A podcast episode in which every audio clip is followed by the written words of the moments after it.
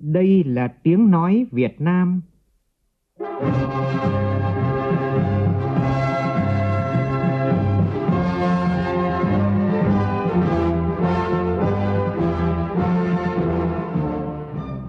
là tiếng nói Việt Nam, phát thanh từ Hà Nội, thủ đô nước Cộng hòa xã hội chủ nghĩa Việt Nam.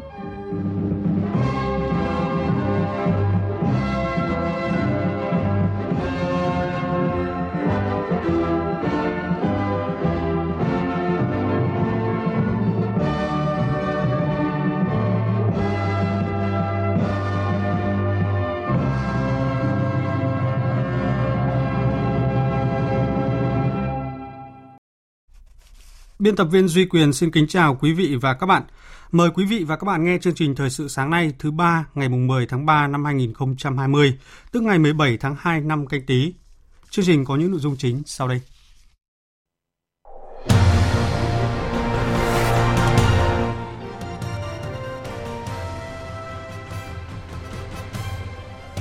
Phó Thủ tướng Vũ Đức Đam kêu gọi mọi người dân tích cực sử dụng cung cấp thông tin cho các ứng dụng thuộc hệ thống khai báo y tế điện tử Ban chỉ đạo quốc gia phòng chống dịch COVID-19 đề nghị thực hiện việc cách ly và theo dõi sức khỏe người có liên quan đến chuyến bay VN0054.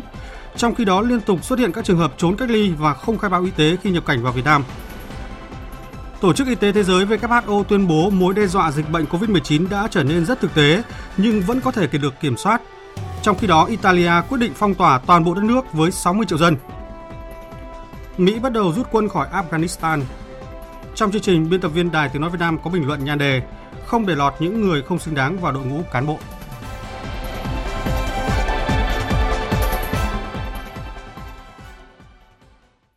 Bây giờ là tin chi tiết.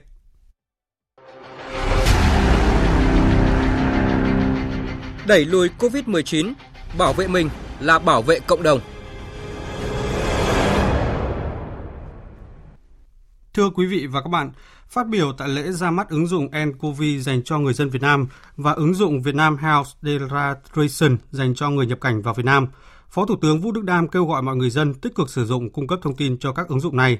Mặc dù đây không phải là khai báo thông tin y tế bắt buộc, nhưng việc người tham gia sử dụng của người dân là chính là hành động đóng góp thiết thực vào công tác phòng chống dịch. Phóng viên Phương Thoa thông tin. Ứng dụng nCoV và Vietnam Health Declaration được ứng dụng để khai báo y tế nhằm tìm ra các trường hợp cần chú ý để đảm bảo phòng chống dịch một cách chủ động. Dựa trên dữ liệu ứng dụng này gửi về, hệ thống y tế Việt Nam sẽ biết được các trường hợp cần chú ý để đảm bảo hỗ trợ y tế nhanh nhất và hiệu quả nhất có thể. Phát biểu tại buổi lễ, Phó Thủ tướng Vũ Đức Đam cho rằng Việt Nam đã bước sang giai đoạn 2, toàn dân cần cùng nhau tham gia chống dịch bằng nhiều hình thức – một trong những việc thiết thực đó là tham gia cung cấp thông tin tương tác hai chiều giữa mình và cơ quan chức năng thông qua ứng dụng nCoV này. Chúng ta dùng cái từ khai báo y tế thì nó dễ bị lầm với cái khai báo y tế bắt buộc của người nước ngoài khi vào Việt Nam. Cái tờ khai báo y tế bắt buộc khi có dịch bệnh cho mọi công dân nước ngoài vào một nước, đấy là bắt buộc ai không khai hay không khai trung thực thì là vi phạm pháp luật và phải xử lý còn cái khai báo y tế của chúng ta để chúng tôi là lấy cái tứ là thủ tướng nói toàn dân chống dịch khai báo toàn dân bản chất là chúng ta cung cấp thông tin và tương tác hai chiều ờ, giữa từng người dân với cơ quan y tế. Phó Thủ tướng Vũ Đức Đam khẳng định các thông tin khai báo của người dân đều được nhà nước quản lý chặt chẽ chỉ để sử dụng giúp nhân dân chống dịch, không xâm phạm đời tư của người dân. Đây là điểm khác biệt. Phó Thủ tướng Vũ Đức Đam mong muốn người dân cùng tham gia khai báo y tế giúp Bộ Y tế, Ban chỉ đạo quốc gia phòng chống dịch COVID nắm được vùng dịch. Thưa quý vị và các bạn, tính đến sáng nay thì Việt Nam đã có 31 trường hợp dương tính với COVID-19. Trường hợp mới nhất là người đàn ông 49 tuổi quốc tịch Anh cùng chuyến bay VN0054 với nữ bệnh nhân số 17 ở Hà Nội.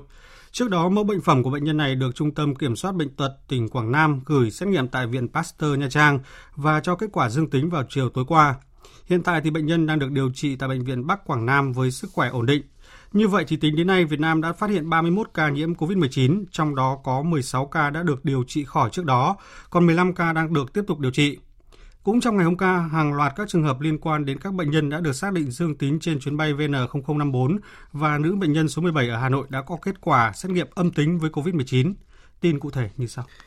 Văn phòng Thành ủy Đà Nẵng cho biết, ông Trương Quang Nghĩa, Bí thư Thành ủy Đà Nẵng đi trên chuyến bay có hành khách nhiễm COVID-19 đã có kết quả âm tính với SARS-CoV-2.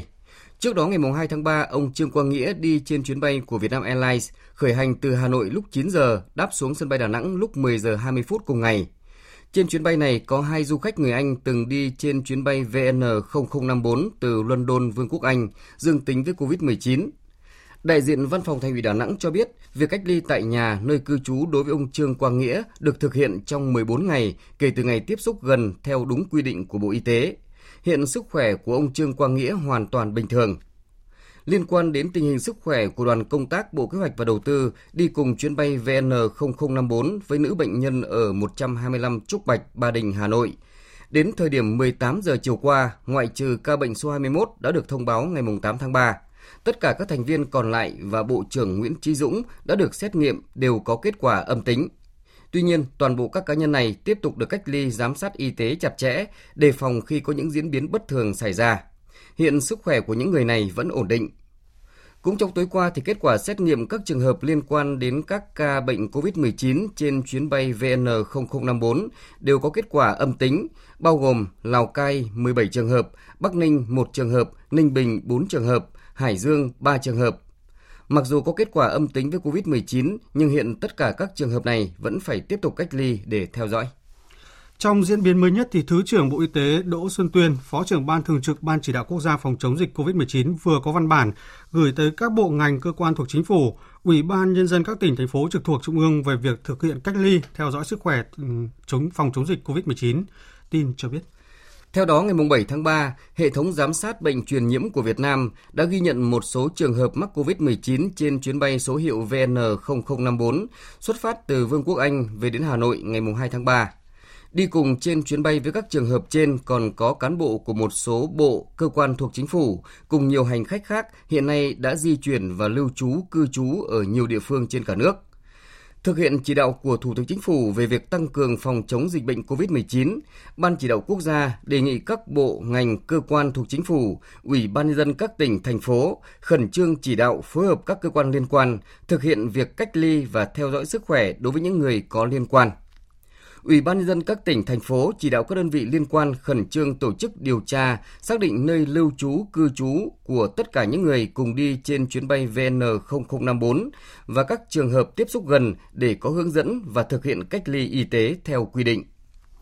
Thưa quý vị và các bạn, trong khi đa số các trường hợp nằm trong diện phải cách ly đã hợp tác thì không ít đối tượng có biểu hiện chống đối, bỏ trốn, gây khó khăn trong công tác phòng chống dịch COVID-19. Tổng hợp của biên tập viên Đài Tiếng Nói Việt Nam. Chiều qua, Giám đốc Sở Y tế Đắk Lắk Nay Phi La xác nhận đã đưa hai cô gái trốn cách ly COVID-19 trở lại khu cách ly tập trung tại thành phố Đà Nẵng. Địa phương cũng thực hiện cách ly tại nhà hàng chục hành khách đi chung với hai người này. Trước đó, hai cô gái này làm việc tại một sân gôn tại Đà Nẵng và tiếp xúc gần với một bệnh nhân người Anh dương tính với COVID-19 trên chuyến bay VN0054. Đáng chú ý, liên quan đến hai người phụ nữ bỏ trốn trên hai xe khách về tỉnh Đắk Lắk, các cơ quan chức năng đã phải tẩy trùng toàn bộ xe và kiểm tra sức khỏe hơn 40 hành khách, trong đó có hai trẻ em. Sau đó, những hành khách được lập danh sách họ tên địa chỉ và được hướng dẫn cách ly tại nhà để tiếp tục theo dõi. Trong khi đó, Ủy ban dân thành phố Bà Rịa, tỉnh Bà Rịa Vũng Tàu cũng vừa cách ly người phụ nữ sinh năm 1996 cùng gia đình. Trước đó, người phụ nữ này từ Tokyo, Nhật Bản bay về nước ngày 26 tháng 2 và được cách ly y tế tại gia đình ở huyện Bình Lục, tỉnh Hà Nam, nhưng sau đó cùng chồng đón xe khách ra sân bay Nội Bài để bay vào sân bay Tân Sơn Nhất và tiếp tục đi xe khách về nhà bố đẻ tại thành phố Bà Rịa, tỉnh Bà Rịa Vũng Tàu. Ngay sau khi nhận được thông tin, các cơ quan chức năng tỉnh Bà Rịa Vũng Tàu đã đến tận nhà kiểm tra, yêu cầu gia đình người phụ nữ này tiếp tục thực hiện cách ly theo đúng hướng dẫn và giám sát chặt chẽ của trung tâm y tế địa phương. Hành vi bỏ trốn khỏi khu vực cách ly sẽ được xử lý sau.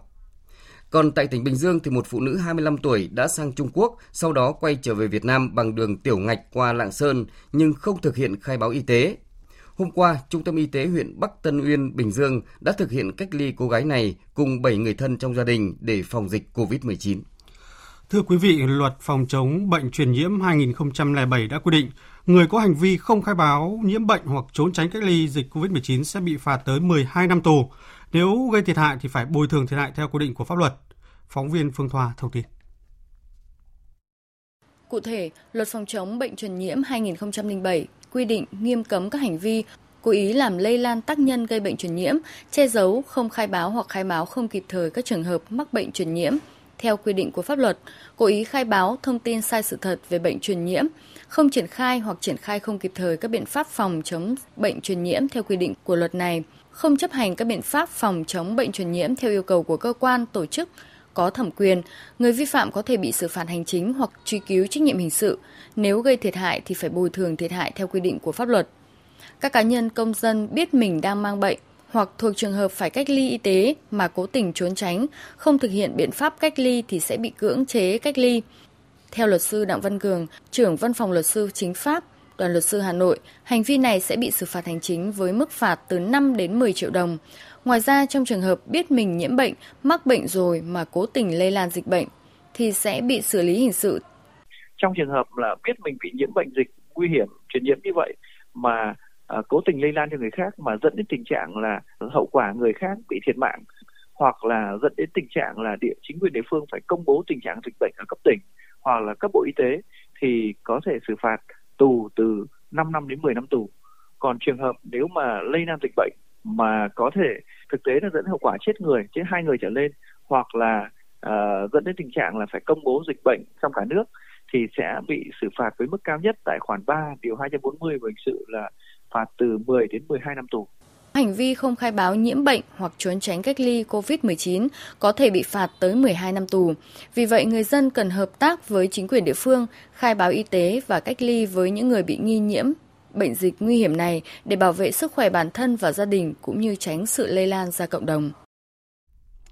Thưa quý vị, về tình hình dịch bệnh COVID-19 trên thế giới thì tính đến tối qua, số ca nhiễm COVID-19 trên thế giới đã lên đến 111.557 người, trong khi số ca tử vong là 3.884 người. Kể từ khi dịch bệnh bùng phát đến nay thì thế giới đã có 62.681 bệnh nhân được xuất viện sau khi điều trị và cho kết quả âm tính với virus. Brunei là quốc gia mới nhất được xác nhận trường hợp đầu tiên nhiễm COVID-19, trong khi đó Đức và Canada cũng ghi nhận ca tử vong đầu tiên trên lãnh thổ của nước này. Tổ chức Y tế Thế giới WHO vừa cảnh báo hiện thì có mối đe dọa rất hiện hữu rằng sự bùng phát trên toàn cầu của COVID-19 sẽ trở thành một đại dịch, nhưng nhấn mạnh rằng chủng virus chết người này vẫn có thể được kiểm soát. Tin cho biết.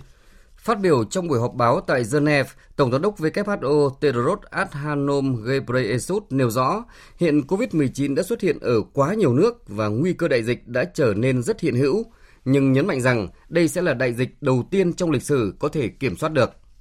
Theo ông Ghebreyesus, trong số hơn 80.000 trường hợp nhiễm COVID-19 tại Trung Quốc thì đã có hơn 70% bệnh nhân bình phục và xuất viện, đồng thời khẳng định nước này đã kiểm soát được dịch bệnh.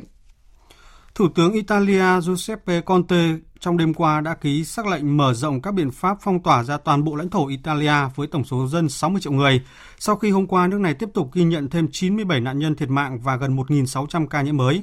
Phóng viên Quang Dũng, thường trú Đài Tiếng Nói Việt Nam tại khu vực Tây Âu, đưa tin.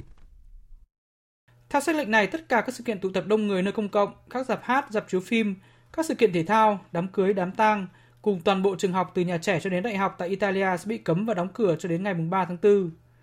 Toàn bộ lãnh thổ với dân số 60 triệu dân của Italia sẽ phải hạn chế di chuyển trừ những trường hợp vô cùng khẩn cấp. Tất cả người dân được kêu gọi ở lại trong nhà. Trong tuyên bố phát biểu trên truyền hình, Thủ tướng Italia Giuseppe Conte khẳng định Italia phải làm tất cả để ngăn chặn virus và thời gian không còn nhiều che possiamo sintetizzare con l'espressione Quyết định đúng đắn nhất bây giờ là lại trong nhà. Italia sẽ không còn vùng đỏ, vùng số 1 hay vùng số 2 nào khác, mà toàn bộ bán đảo Italia giờ đây sẽ trở thành một vùng được bảo vệ. Trước đó, trong thống kê chính thức vào cuối giờ chiều ngày 9 tháng 3, số nạn nhân COVID-19 tại Italia vẫn tiếp tục tăng với tốc độ rất cao. Italia tiếp tục là ổ dịch lớn thứ hai trên thế giới sau Trung Quốc, với tổng số nạn nhân thiệt mạng hiện đã lên tới 463 người và 7.985 ca nhiễm bệnh. 100% số nạn nhân thiệt mạng trong ngày 9 tháng 3 đều trên 50 tuổi, trong đó gần một nửa là những người trên 80 tuổi. Trong lúc này, tình hình căng thẳng nhất tại Italia là liên quan đến các vụ bạo loạn tại nhiều nhà tù trên cả nước đã khiến ít nhất 7 tù nhân thiệt mạng. Nhiều tù nhân cũng như quản giáo khác bị thương. Báo chí Italia cho biết đã có ít nhất 50 tù nhân trốn trại trong các vụ bạo loạn. Thời sự VOV, nhanh, tin cậy, hấp dẫn. Chương trình thời sự sáng nay tiếp tục với các nội dung đáng chú ý khác. Liên quan vụ việc mộ phần của 13 liệt sĩ thanh niên xung phong tại nghĩa trang liệt sĩ Bắc Cạn không có hài cốt, hiện cơ quan chức năng đã xác minh được nơi an táng của 5 liệt sĩ. Phóng viên công luận thông tin. Ông Phạm Duy Hưng, Phó Chủ tịch Ủy ban Nhân dân tỉnh Bắc Cạn cho biết, ngay sau khi phát hiện mộ phần của 13 liệt sĩ thanh niên xung phong tại Nghĩa trang liệt sĩ không có hài cốt, tỉnh Bắc Cạn đã khẩn trương thành lập ban chỉ đạo để xác minh vụ việc. Hai tổ công tác đã được thành lập để tìm kiếm, xác minh thông tin liên quan.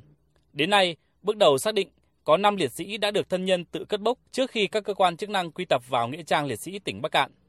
Vị trí các ngôi mộ đã được người nhà liệt sĩ cất bốc trùng khớp với sơ đồ do ông Tống Văn Minh, nguyên phó chỉ huy trưởng công trường xây dựng Hồ Tân Minh vẽ lại, nên tỉnh Bắc Cạn dự kiến sẽ khai quật, tìm kiếm các liệt sĩ còn lại tại khu đồi Nà Cóc, thôn Quan Làng, xã Thành Vận, huyện Chợ Mới. Theo phong tục của địa phương, công việc này phải thực hiện sau ngày mùng 3 tháng 3 âm lịch. Ông Hà Văn Sủi, cháu của liệt sĩ Hà Thị Sầm cho biết. Cái này thì tôi hoàn toàn nhất trí thôi.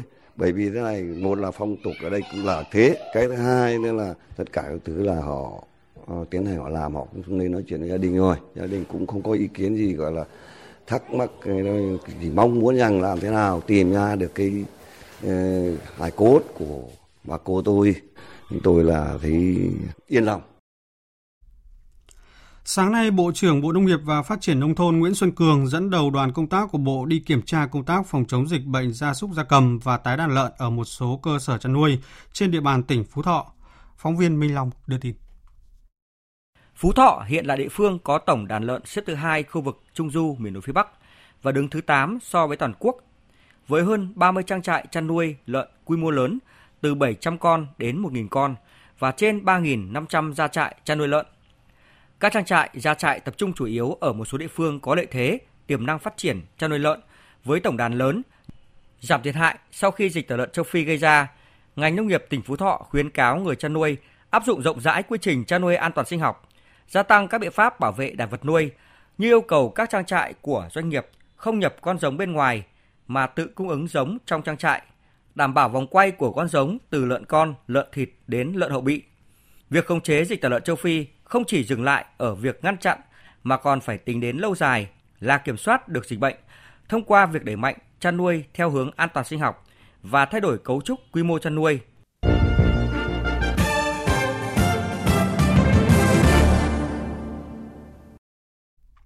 Chuyển sang phần tin thế giới, một quan chức Mỹ cho biết quân đội Mỹ đã bắt đầu rời khỏi Afghanistan. Đây là bước đầu tiên trong quá trình Mỹ rút quân đội về nước theo thỏa thuận ký với Taliban hồi cuối tháng 2 vừa qua.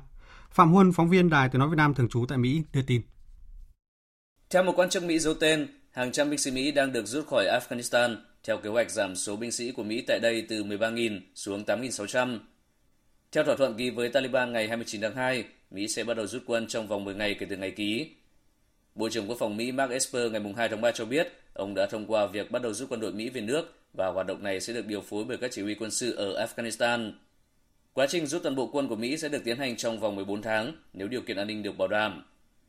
Mỹ bắt đầu rút quân trong bối cảnh cả Tổng thống Ashraf Ghani và thủ lĩnh đối lập, cựu Ngoại trưởng Abdullah Abdullah cùng tuyên thệ trở thành Tổng thống trong ngày 9 tháng 3. Điều này sẽ gây khó dễ cho Mỹ trong nỗ lực thúc đẩy các biện pháp nhằm chấm dứt cuộc chiến kéo dài 18 năm tại Afghanistan. Ngoài ra, các cuộc đàm phán trong nội bộ Afghanistan nhằm tìm kiếm hòa giải sẽ phải đối mặt với nhiều khó khăn do bất đồng sâu sắc giữa Tổng thống Ghani và lãnh đạo đối lập Abdullah. Nếu các bất đồng này không được giải quyết, xung đột tại Afghanistan vẫn có thể tiếp diễn và thậm chí bạo lực lại có thể bùng phát. Chính phủ Ethiopia vừa công bố báo cáo sơ bộ về vụ rơi máy bay của hãng hàng không quốc gia nước này hồi tháng 3 năm ngoái. Trong đó nêu rõ đã xảy ra lỗi đọc dữ liệu cảm biến và kích hoạt trên hệ thống điều khiển bay tự động trước khi máy bay Boeing 737 MAX gặp nạn khiến 157 người thiệt mạng. Trong khi đó, chính phủ Burkina Faso ngày hôm qua cho biết đã có ít nhất 43 người thiệt mạng khi các tay súng không rõ nguồn gốc tấn công tại các làng miền Tây Bắc nước này vào hôm 8 tháng 3 vừa qua. Đây là một trong những vụ tấn công đẫm máu nhất tại quốc gia Tây Phi đầy bất ổn này trong năm qua.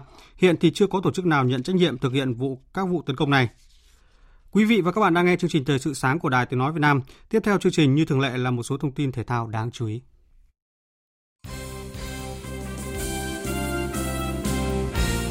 Liên đoàn bóng đá Việt Nam VFF thông báo sẽ hủy trận đấu giao hữu quốc tế giữa Việt Nam và Kyrgyzstan do FIFA chính thức thông báo hoãn các trận đấu ở vòng loại World Cup 2022. Trước đó FIFA thông báo 3 trận đấu đội tuyển Việt Nam góp mặt tại vòng thứ 2 World Cup 2022, khu vực châu Á đều bị hoãn. Cụ thể, trận đấu thứ nhất diễn ra vào ngày 31 tháng 3 trên sân Malaysia giữa đội tuyển Malaysia và đội tuyển Việt Nam.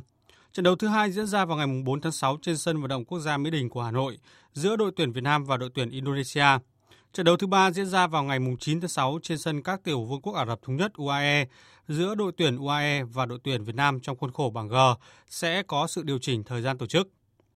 Liên quan đến tình hình dịch bệnh COVID-19 tiếp tục có diễn biến phức tạp, khó lường, Tổng cục Thể dục Thể thao, Bộ Văn hóa Thể thao và Du lịch đã có văn bản gửi các đơn vị trực thuộc đề nghị tăng cường phòng chống dịch, trong đó yêu cầu các trung tâm huấn luyện thể thao quốc gia thực hiện các biện pháp quản lý chặt chẽ vận động viên, huấn luyện viên.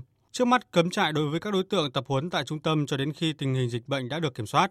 Tạm dừng lùi thời gian tổ chức các lớp tập huấn, các giải thể thao trong hệ thống thi đấu quốc gia trong tháng 3 năm nay. Chuyển sang thông tin thể thao quốc tế, dạng sáng nay Leicester City đã thua Aston Villa với tỷ số 0-4 tại vòng 28 giải bóng đá ngoại hạng Anh. Trong khi đó, tại giải vô địch quốc gia Italia Serie A, Sassuolo thắng Brescia với tỷ số 3-0. Trận đấu muộn vòng 25 giải vô địch quốc gia Đức Bundesliga giữa Stuttgart và Armenia Bielefeld kết thúc với tỷ số hòa 1-1.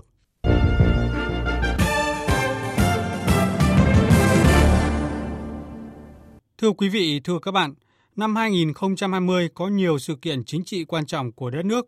Năm cuối cùng thực hiện văn kiện Đại hội 12 của Đảng, chuẩn bị mọi mặt tiến hành thành công Đại hội Đảng toàn quốc lần thứ 13. Trên đà những kết quả quan trọng đã đạt được trên các mặt chính trị, kinh tế xã hội từ đầu nhiệm kỳ và những tháng qua trong điều kiện cả nước dồn toàn lực phòng chống dịch COVID-19. Công tác của Đảng càng được coi trọng, tạo bậc thềm vững chắc cho đại hội lần thứ 13 của Đảng. Bình luận của biên tập viên Đàm Hoa với nhan đề Không để lọt những người không xứng đáng vào đội ngũ cán bộ qua sự thể hiện của phát thanh viên Hùng Sơn. Mời quý vị và các bạn cùng nghe. Có thể nói, hiếm có nhiệm kỳ nào Đảng ta quyết liệt trong lãnh đạo, chỉ đạo, quyết liệt trong hành động như thế. Cũng hiếm có nhiệm kỳ nào Đảng ta, nhân dân ta đoàn kết một lòng để đất nước đạt được những thành quả to lớn, có vai trò và vị thế cao như ngày nay. Sự quyết liệt ấy không lúc nào ngưng nghỉ và đang mạnh mẽ hơn chuẩn bị tốt nhất cho một nhiệm kỳ mới, nhiệm kỳ lần thứ 13. Đặc biệt là việc lựa chọn những người đủ đức, đủ tài gánh vác trọng trách của dân, của nước. Bởi khi đã có chủ trương đúng, Đảng cần phải có một đội ngũ cán bộ đủ mạnh, xứng đáng với niềm tin của nhân dân. Tổng Bí thư Chủ tịch nước Nguyễn Phú Trọng nhấn mạnh, đại hội là dịp để sàng lọc cán bộ và dứt khoát không để lọt những người có biểu hiện tham ô, tham nhũng, suy thoái về tư tưởng đạo đức chính trị vào cấp ủy sắp tới.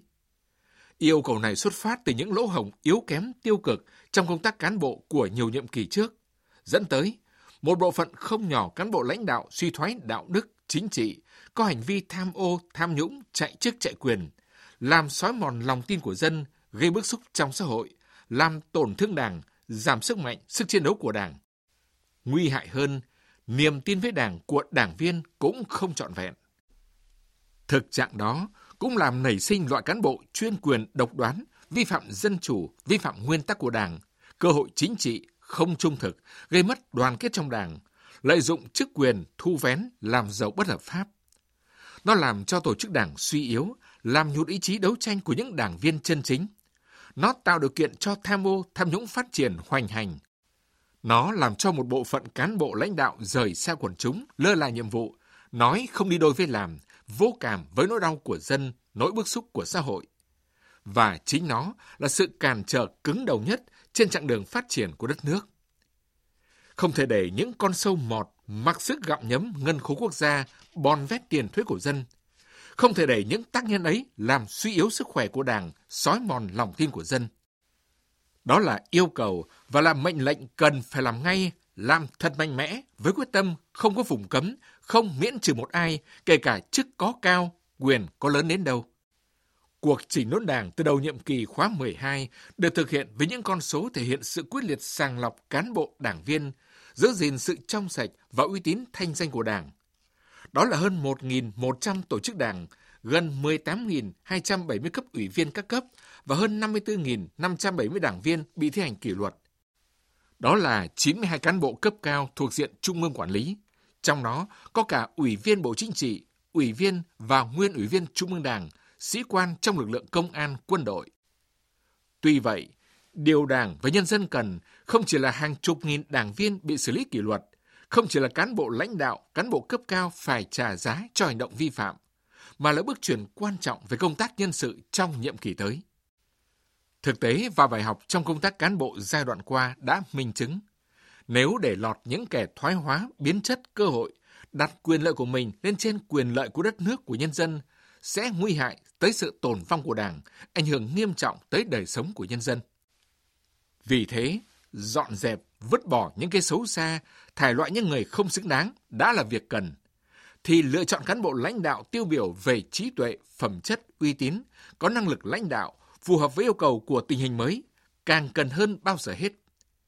Đó cũng là điều Đảng ta đang thực hiện mạnh mẽ, tạo bậc thềm vững chắc cho nhiệm kỳ mới, nhiệm kỳ lần thứ 13 của Đảng. Quý vị và các bạn vừa nghe bình luận của biên tập viên Đài Tiếng Nói Việt Nam với nhan đề Không để lọt những người không xứng đáng vào đội ngũ cán bộ. Dự báo thời tiết Trung tâm Dự báo Khí tượng Thủy văn Quốc gia cho biết, không khí lạnh đã ảnh hưởng đến các khu vực ở Bắc Bộ và các khu vực này đã có mưa rào và rông. Lưu ý là trong cơn rông có khả năng xảy ra lốc xét, mưa đá và gió giật mạnh. Khu vực Bắc Bộ trời mát, còn tại khu vực Tây Nguyên và Nam Bộ, hôm nay dự báo vẫn nắng nhiều, riêng miền Đông Nam Bộ nắng nóng với nhiệt độ cao nhất 35 độ. Và sau đây sẽ là phần dự báo chi tiết các khu vực ngày và đêm nay. Phía Tây Bắc Bộ nhiều mây, có mưa rào và rông vài nơi. Trong cơn rông có khả năng xảy ra lốc xét, mưa đá và gió giật mạnh. Nhiệt độ từ 19 đến 31 độ, có nơi dưới 18 độ. Phía Đông Bắc Bộ có mưa rào và rông vài nơi. Trong cơn rông có khả năng xảy ra lốc xét, mưa đá và gió giật mạnh. Nhiệt độ từ 18 đến 25 độ, vùng núi thấp nhất từ 15 đến 18 độ. Các tỉnh từ Thanh Hóa đến Thừa Thiên Huế có mưa rào và rông vài nơi nhiệt độ từ 21 đến 29 độ. Các tỉnh ven biển từ Đà Nẵng đến Bình Thuận ngày nắng, có nơi có nắng nóng, từ chiều tối có mưa rào và rông rải rác, nhiệt độ từ 23 đến 34 độ, có nơi trên 35 độ. Tây Nguyên ngày nắng có nơi có nắng nóng, từ chiều tối có mưa rào và rông vài nơi. Trong cơn rông có khả năng xảy ra lốc xét, mưa đá và gió giật mạnh, nhiệt độ từ 20 đến 35 độ, có nơi trên 36 độ. Nam Bộ, ngày nắng, có nơi có nắng nóng, nhiệt độ từ 23 đến 35 độ, có nơi trên 35 độ. Khu vực Hà Nội có mưa rào và rông vài nơi, nhiệt độ từ 18 đến 25 độ. Tiếp theo là dự báo thời tiết biển.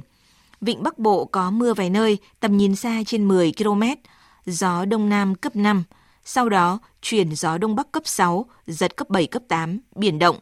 Vùng biển từ Quảng Trị đến Quảng Ngãi, từ Bình Định đến Ninh Thuận không mưa, tầm nhìn xa trên 10 km, gió Nam đến Đông Nam cấp 4, cấp 5. Vùng biển từ Bình Thuận đến Cà Mau, từ Cà Mau đến Kiên Giang và Vịnh Thái Lan có mưa rào và rông vài nơi, tầm nhìn xa trên 10 km, gió nhẹ. Khu vực Bắc Biển Đông có mưa vài nơi, tầm nhìn xa trên 10 km, gió Tây Nam đến Nam cấp 4, sau chuyển hướng Đông Bắc cấp 5, có lúc cấp 6, biển động. Khu vực giữa và Nam Biển Đông và khu vực quần đảo Hoàng Sa thuộc thành phố Đà Nẵng có mưa rào vài nơi, tầm nhìn xa trên 10 km, gió Nam đến Đông Nam cấp 4. Khu vực quần đảo Trường Sa thuộc tỉnh Khánh Hòa có mưa rào vài nơi, tầm nhìn xa trên 10 km, gió nhẹ. Những thông tin thời tiết vừa rồi đã kết thúc chương trình Thời sự sáng nay của Đài Tiếng Nói Việt Nam. Chương trình hôm nay do các biên tập viên Duy Quyền, Bùi Chuyên tổ chức biên soạn và thực hiện, cùng sự tham gia của phát thanh viên Hoàng Sang, kỹ thuật viên Hà Hùng, chịu trách nhiệm nội dung, Đồng Mạnh Hùng. Quý vị và các bạn quan tâm đến các nội dung trong chương trình Thời sự sáng nay, có thể nghe lại qua website vv1.vn Cảm ơn quý vị đã quan tâm lắng nghe. Kính chào và hẹn gặp lại.